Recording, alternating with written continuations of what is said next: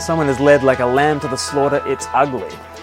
Perhaps a partner in the firm is about to get ousted for the sake of the company and uh, he blithely enters into the, the boardroom. He has no idea what's about to happen. He's like a lamb to the slaughter.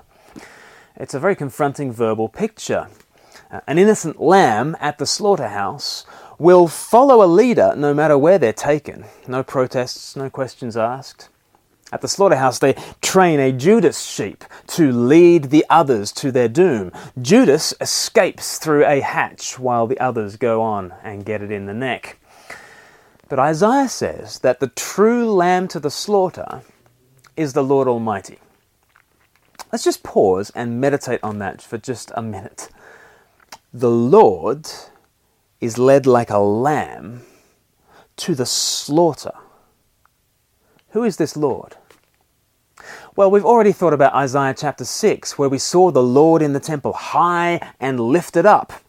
Well, in our reading today, Isaiah sees him again. Still, he's high and lifted up, but in a very different sense. Isaiah 52 from verse 13 See, my servant will act wisely, he will be raised and lifted up and highly exalted the same person. The one who was high and lifted up in the temple vision of Isaiah 6 is now high and lifted up and exalted in Isaiah 52 and 53.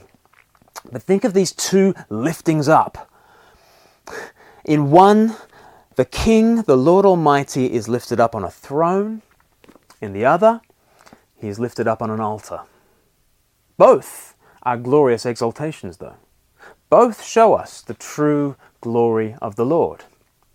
Let's listen to the upside down glory of this Lord who became a lamb to the slaughter. Let me read Isaiah chapter 53 from verse 2. He grew up before him like a tender shoot, and like a root out of dry ground. He had no beauty or majesty to attract us to him, nothing in his appearance that we should desire him. He was despised and rejected by mankind, a man of suffering and familiar with pain. Like one from whom people hide their faces, he was despised, and we held him in low esteem. Surely he took up our pain and bore our suffering. Yet we considered him punished by God, stricken by him, and afflicted. But he was pierced for our transgressions, he was crushed for our iniquities. The punishment that brought us peace was on him, and by his wounds we are healed. We all, like sheep, have gone astray. Each of us have turned to our own way and the Lord has laid on him the iniquity of us all. He was oppressed and afflicted, yet he did not open his mouth. He was led like a lamb to the slaughter. And as a sheep before its shearers is silent, so he did not open his mouth. A stunning prophecy of the Lord Jesus, written 700 years before these events actually transpired. So often people call Isaiah the fifth evangelist, the fifth gospel writer, because he seems to be telling the story of Christ in great detail, even though he's seven centuries earlier. Did you notice in these verses the wonderful exchange that is on offer here? We are the ones with transgressions, he is the one who is pierced for them. We are the ones who gain peace, he is the one who takes the punishment. He endures the wounds, we are healed.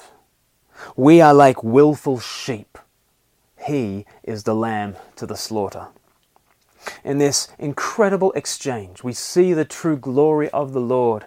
You see, a king may remain on their throne high and lifted up, yet there is a far greater majesty. It's the majesty of Christ. He is the King of the temple, the one to whom the angels cry, Holy, holy, holy is the Lord God Almighty, who is and was and who is, who is to come. But this same king, this holy, holy, holy Lord, becomes the servant who becomes the sacrifice who is slain as a lamb. He's crushed under the weight of a world's sin, as verse 10 puts it. And he pours out his soul even to death, as verse 12 puts it. This is true glory. How do you picture God? How do you picture divine glory? Look again to that willing sacrifice See, the Lord, who is a lamb, led to the slaughter, and he's led to the slaughter for you.